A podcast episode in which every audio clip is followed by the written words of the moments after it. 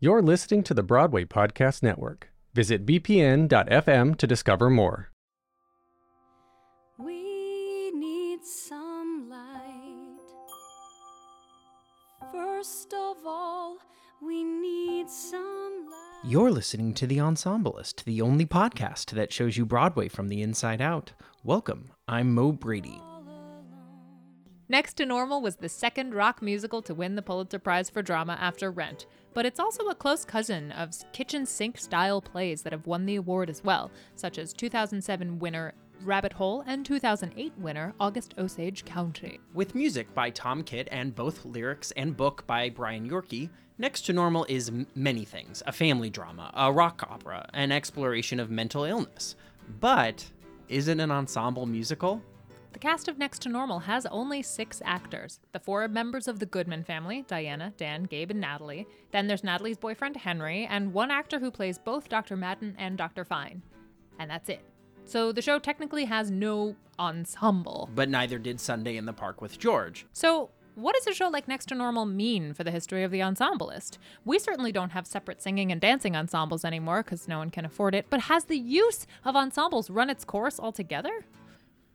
I doubt it. I mean, of course not, but then we'd have no podcast, and I don't want to think about a time with no podcast. So let's keep going. Stay with us. talking about the most brilliant mind this world has ever seen. See,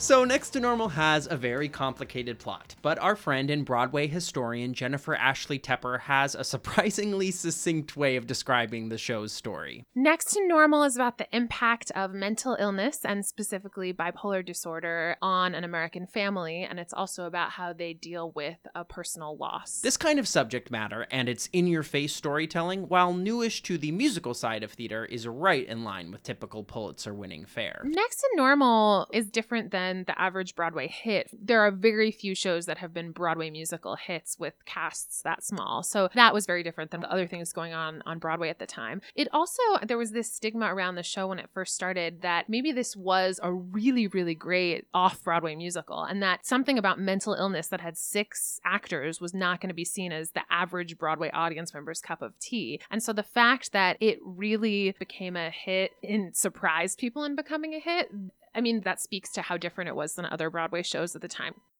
In talking about how musicals are not awarded the Pulitzer as much as plays are, Next to Normal dealt with mental illness in a way that no musical had ever even come close to doing that before. So I think that speaks to why musicals win the Pulitzer. It's a lot of it is tackling a topic in a way that has not been tackled in musicals before. And Next to Normal certainly did that. And it's almost completely original. It's not based on a book, it is based on American life that is happening around us. I mean, it's very similar to what playwrights did that began to revolutionize the straight play in the 30s and 40s.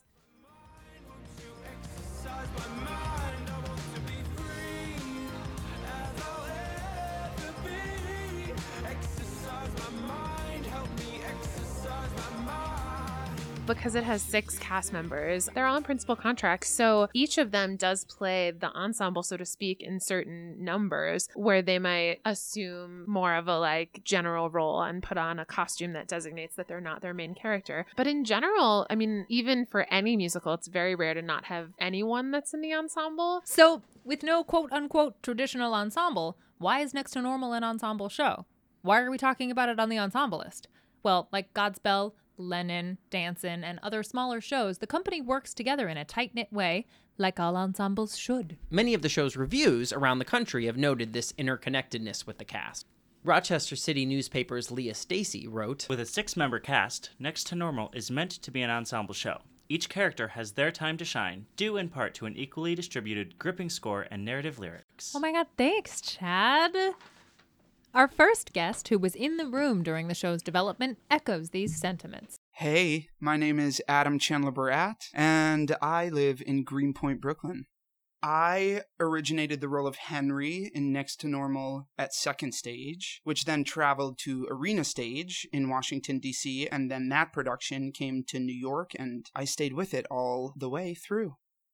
Next to Normal is definitely an ensemble show by definition that it is group storytelling. We are playing multiple parts and all have responsibility in pushing forward the storyline. It is Diana's story, but you know, at one point I was a pill holding doctor. And at second stage, I was a customer in Costco. It's a chamber musical, so we all had some lifting to push her story along. A chamber musical, you say? Elaborate, please. What I always think of a chamber musical is it's sort of like a band, which next to normal is a rock opera, and we were the band members in that. So that's what I always thought of a chamber musical as like a small ensemble storytelling. And so it's two and a half hours of six people all playing various characters, and we all have our little moment to take the baton and then pass it on to the next person there are only six of us telling the story and you know when you're building a chord someone may be musically alone on one vocal part so when you lose that it might lose an integral part of the chord. So it really felt like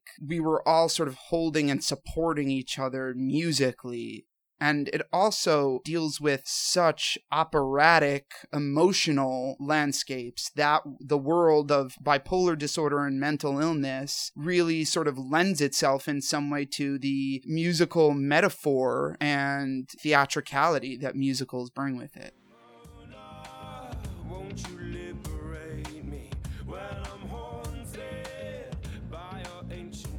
That musical in particular, because of its subject matter, really required a trust and a support and a camaraderie among the six of us that was really integral to not just the success of the play, but the sanity of the cast. So we did a lot of bonding time when we were out of town with the show. It was really, really like a family unit. And I think all musicals feel like that in some way, but because there were so few of us and because the subject matter of the show had such intensity, it really required that we bind together in that way. There's an extra layer of trust between the cast members of Next to Normal. It's necessary to play these six characters. Not only are you relying on just one or two scene partners, you're relying on the entirety of your company to tell the story, as our second guest explained. Hello, my name is Pearl Sun, and I live in the borough of Manhattan. I was brought on to be the standby for Alice Ripley for the role of Diana Goodman for the national tour. I think that because of the themes and because of the subject matter, we as the actors have no other place to go but to be super connected. We're talking about mental illness, suicide, loss of self, shame, secrecy, all of those things that we can all relate to in one way or another, but they're all very deep themes that force you to be connected. There was no separation in Next to Normal. There can't be. We're constantly working off of each other, playing off of each other. Again, if we're not at the forefront, we're doing something to help support the story. And if you were to track any one person, there's always something going on, whether it's verbalized or not. And we were always together and sitting down and talking to each other about what we were going through or what our characters were going through. So we were all privy to each other's process. So I think that in that regard, it is very different from a larger show with a larger cast where you do have principal characters and you do have ensemble characters.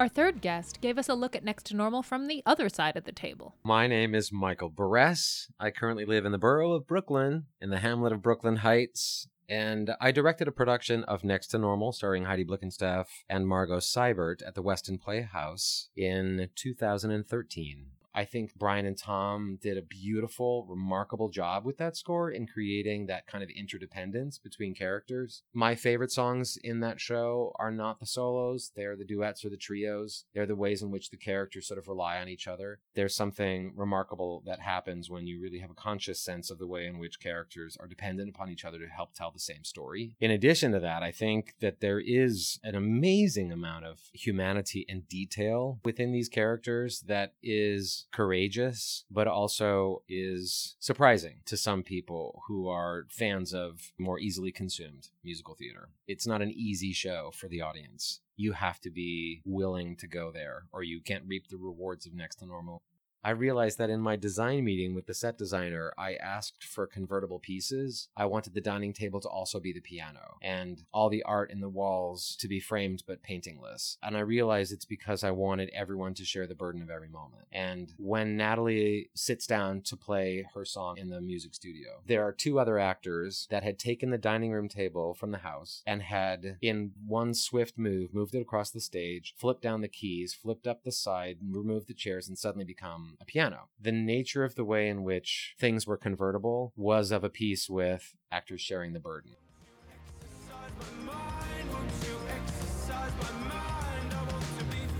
Next to Normal's emotional subject matter is heightened by the score, as we heard from our fourth and final guest, who was an emergency understudy during the Broadway production and a replacement in the dual roles of the doctors on tour.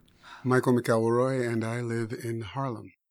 The rock music gives permission to deal with these kinds of themes. A rock score gives you the opportunity to deal with the angst and the high drama in a way that a traditional musical theater or contemporary musical theater score is not necessarily going to give you that permission. The passion, the fire, you know, it's all of that. And these three scores all do that.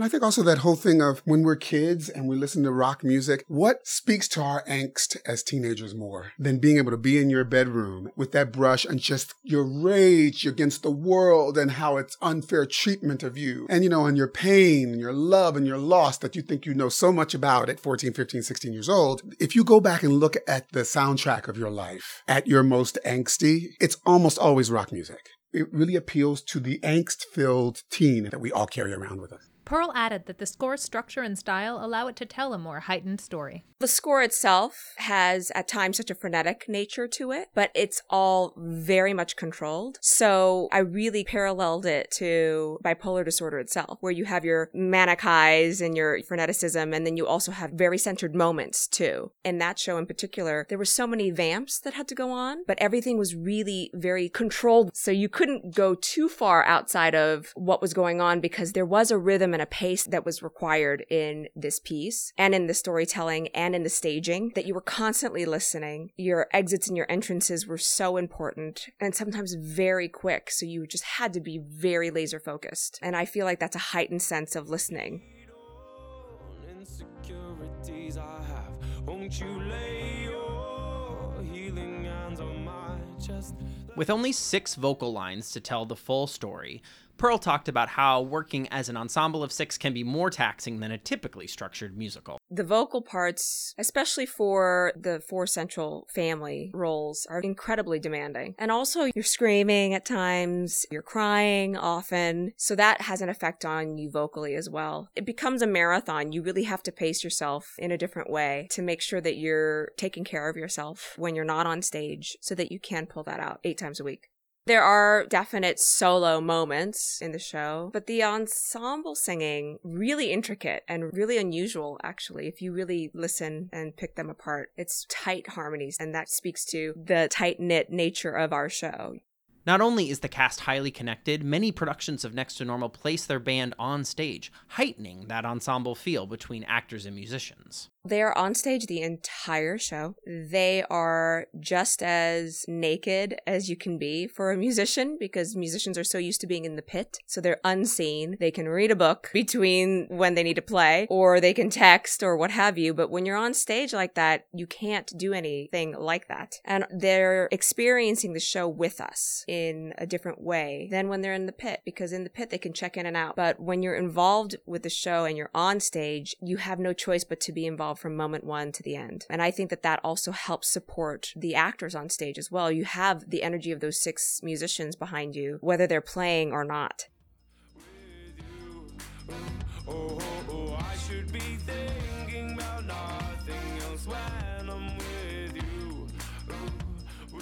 I think in a show like Next to Normal, because it's so aggressively messy and emotional, in order for the show to work, the actors have to be willing to connect emotionally to each other. And you have to have a really safe environment in the rehearsal process, in the discovery process, and in the execution of the material. For me, it's related because the power of the way in which we do things together is so much greater than us going off on our own as an ensemble, as a group of theater artists, as a community in any way. If we band together, we're able to solve problems, we're able to express things, we're able to do things in a way that we can't any other way. And I think that's why no matter what I do in my life, and no matter what platform I have, I'm always going to return to my roots as an ensemble member because they have taught me the most in my career of how to approach my life.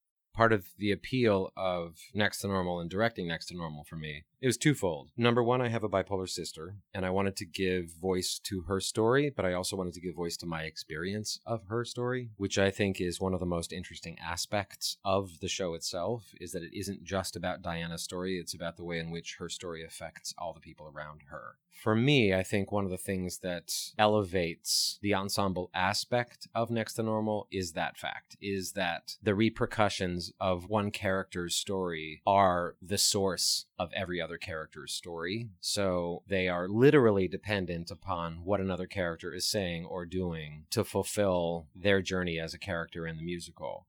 It was important for me that no one is the hero and no one is the villain in that show. I think perfection is unrelatable and humanity is all we're ever looking for. I say this to my actors in every production that I direct, and I said it many, many times during the production of Next to Normal. The quote unquote fractures in your performance, the moments of quote unquote failure, those are the golden opportunities. We all secretly hope that if something goes wrong to someone on stage, that person's going to be nicer to themselves than we are to ourselves when something goes wrong in our own lives. And I think with messy, broken characters, it's inherent in a show like Next to Normal when you've got people that are messed up. They're immediately more relatable because there's no sheen on them. They are deeply, deeply human from the get go. And I it was important for me to find actors who were willing to really explore that with each other, to not be afraid of their own insecurities or their own failings, and that they were willing to share that as characters and as actors on stage with the other actors.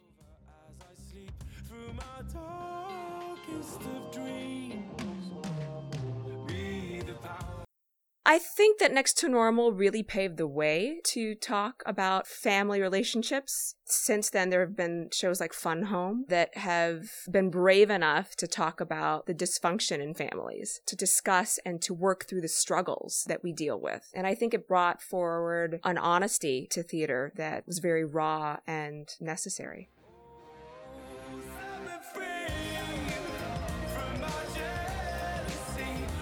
So, like we said at the top of the episode, not only is Next to Normal related to other family dramas, but Jen, Michael McElroy, and Adam showed us its myriad connections to other Pulitzer winners. I love when we use the word myriad. I like when we use the word myriad correctly. Oh.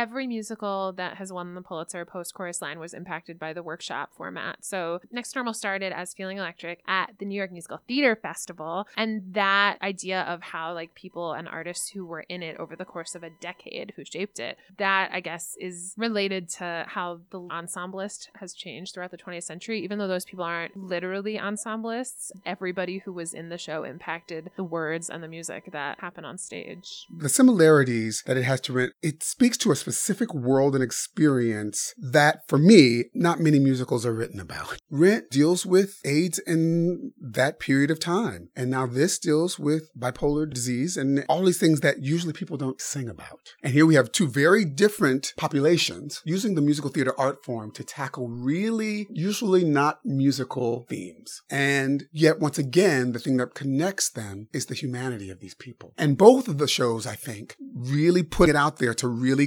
grapple with these issues and not in a way that sugarcoats it in any way. And I think that sometimes the audiences respond to that. They're like, oh, this is kind of making me have to kind of step into this in a different way. Really just by subject matter alone, Next to Normal really pushed the boundaries of what people thought musical theater was capable and able to discuss and hold. I remember Brian and Tom talking about why they chose this, and they were watching some Dateline episode, and they were like, wouldn't it be the craziest thing if we made a musical about ECT, electroshock therapy, and bipolar disorder and mental illness? And I think part of what drew them to it was that it had never really been done before. So it was sort of like a dare, but that is how the form changes. I mean, when you think about the other Pulitzer Prize winning musicals like Sunday in the Park with George, that did things that had never been done before it. So I think the only way you really break that boundary is by saying, this is a crazy idea, but I think it's worth doing.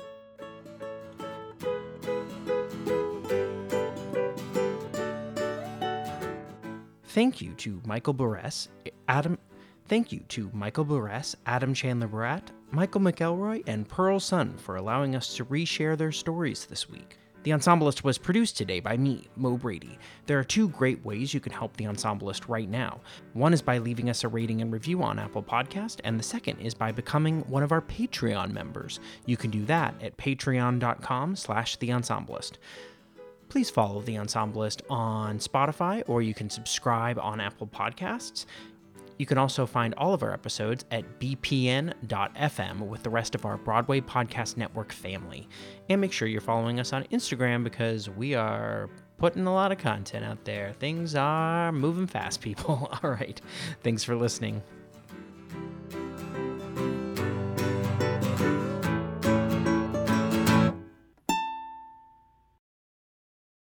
Hey, it's Leslie Odom Jr. here on the Broadway Podcast Network to tell you about the Rise Theater Directory, a program of Maestra Music. Rise is a national online resource designed to connect and empower backstage and administrative and creative theater professionals from underrepresented backgrounds. If you work or aspire to work in the theater community, this can help you find your next project. And if you hire theater professionals, search the Rise Theater Directory to find your next team. Create your profile now and get more information by visiting risetheater.org. That's theater with an R E R I S E T H E A T R E dot org because only together we rise.